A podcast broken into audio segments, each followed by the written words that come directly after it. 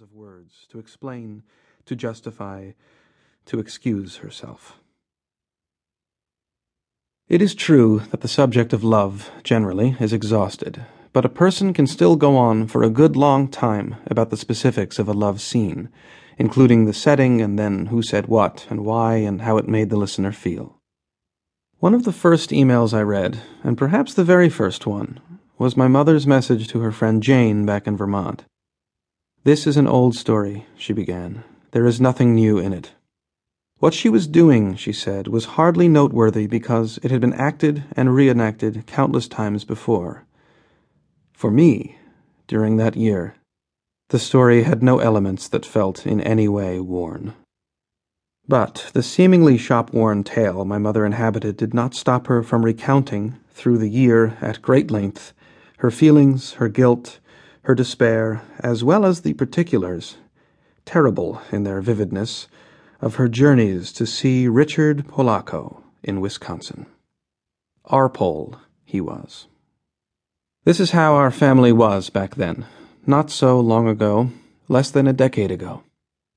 Elvira Shaw, 13, myself, Henry Shaw, 17, Beth Gardner Shaw, 38, Kevin Shaw, 43. We had moved from a small town in Vermont to Chicago when I was 14.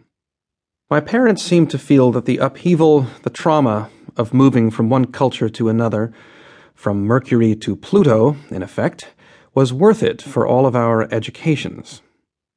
My father is a high school history teacher, a job that combines the skills of preaching, mudslinging, acting, and arm twisting. You take his American History Survey course, and you can never again celebrate a holiday such as Columbus Day, or Memorial Day, or President's Day with any sense of national pride. After my father has done his song and dance, you know more than you wanted to about the roughly 9 million Native Americans who died between 1642 and 1800.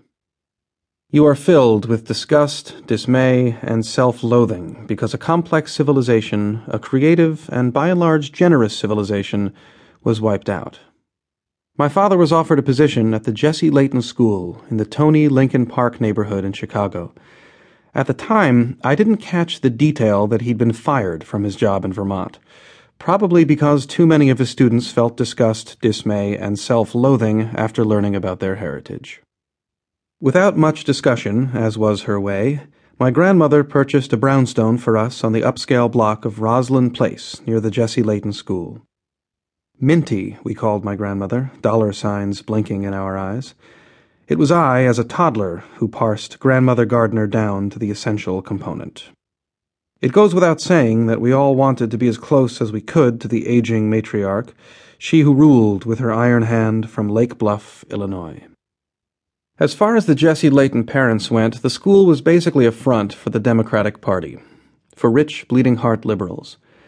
If Kevin Shaw couldn't live on a racially balanced street, at least he was given free rein to teach as he pleased, to turn out little socialists from his class to his heart's desire, with the understanding, of course, that the firebrands would someday settle down and become responsible Democrats. Although his salary was modest, he believed his position at Layton had many elements of the dream job. My mother, for her part, was interested in moving back home to the Midwest because of the cold and snow of the Vermont winters, and the mud of the Vermont springs, and the black flies of the Vermont summers. Not to mention, all year round, the warp we lived in, somewhere between the hardscrabble life of the real Vermonters and the artiste vacationers, giddy with their views and the mountain air and their leisure. My mother was ready to leave all of it, and it was a fine time because the band she played in had gone through a difficult period and split up. She was free of them. Not least, I think she believed that if we stayed in Vermont, her tomboy daughter would one day take off into the hills with nothing on but a loincloth, nothing but her bare hands, and sharp new canines to get herself some bloody grub. And both my parents, I knew, worried about my education and my sensibility in a community where I was the only boy in school during deer hunting season. Our family, from the beginning, did have its share of contradictions.